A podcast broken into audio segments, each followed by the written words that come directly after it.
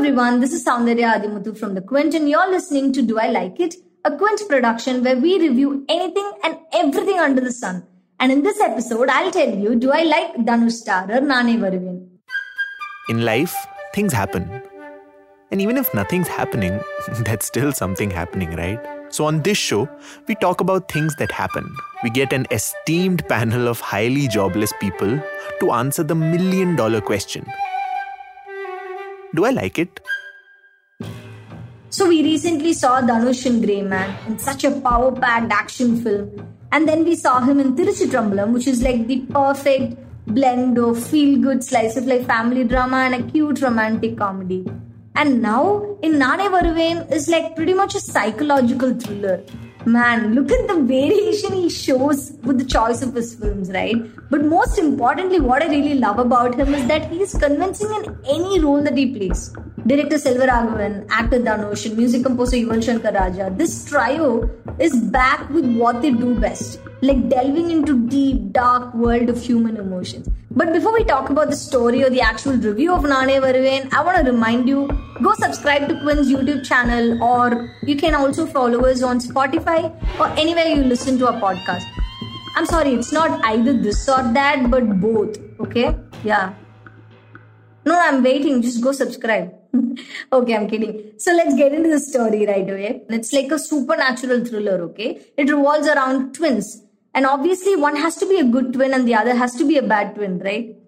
because how else will you propel with the screenplay and proceed with the story if they are both good?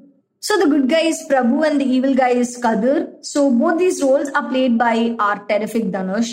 And after a series of some really very, very bad incidents, these twins like they get separated and go on to live their own lives. So many, many, many years later, the good guy Prabhu kind of settles down. He gets married, has a daughter, and his whole world is all about the sweet little family. One fine day, Prabhu experiences some sort of a paranormal activity in his house, and his daughter behaves like she is like possessed by a ghost. And in order to heal her, he realizes that he needs to confront the bruised past with his long lost sibling. But why are those brothers actually rivals? Like, what is the backstory behind it? Will Prabhu kind of save his daughter? That forms the rest of the story. Okay, starting off with what I really loved about this film, I need to say it's music composer Yuvan Shankar Raja. Man, he proves yet again that he is the BGM king in Tamil cinema. Like every time there is this electrifying Veera Sura theme music, it literally sends chills down your spine. And the next most interesting aspect of the film is how they present parenting, like both the good and the bad kind. Uh, you know, when that bad twin, Kadir, uh, when he is young, he demonstrates this antisocial behavior, okay? And then his parents are quite judgmental about it. And they even just go outright abuse him with severe punishments. And eventually, what happens? Kadir becomes this very violent person as an adult.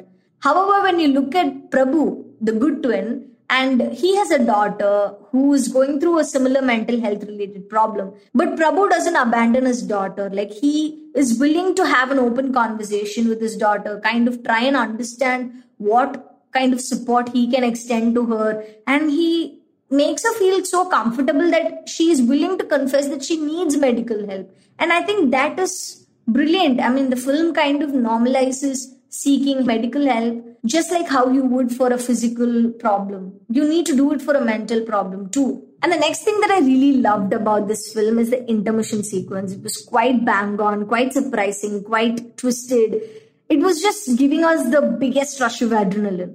Okay. And the way Dhanush says run, following it up with hunting down a bunch of men, it's simply goosebumps worthy. Another important aspect about the film is its short runtime. It must be somewhere around two hours or just over two hours. And I think it's both a boon and a bane for the film. Let me tell you, while it guarantees a sleek, gripping thriller, it also accounts for the lack of depth in the storyline. See, for instance, Dhanush explains why he is a monster he is as an adult, right? Attributes it to the pain of being abandoned, uh, you know, in the traumatic past that he has he explains all of that very well we are we we do feel empathetic for him however even as a child even before he was abandoned or orphaned by his own family I think he seemed to have some sort of a psychological problem before that as well. But that explanation, like why did he behave that way, what happened before that, we don't have clear answers for it. So, after all this talk, do I like Naane Varuven? Uh, well, to answer this, I need to say this. Uh, you know, Dhanush was terrific with his killer performance, both a doting father and a psychic baddie. Yuvan Shankar Raja was excellent with his music. Selvaraghavan was superb with his trademark direction skills. All of that is great, but the revenge thriller Naane Varuven still falls slightly short of excellence with a predictable and a flat drama, especially in the second half. And yeah, that was this episode of Do I Like It? And follow us on Instagram at The Quint and tell us what you want us to talk about next week. And check out our website, thequint.com, for more groundbreaking reports and videos. And this was Soundarya Athimuthu, and I'll see you in the next one.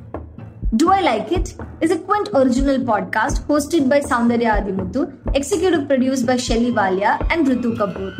Produced by Anjali Palod, edited by Prateek, written by Soundarya Athimuthu. Uses audio from Naane Varuven, theme music from BMG Production Music. You were listening to the Quints podcast.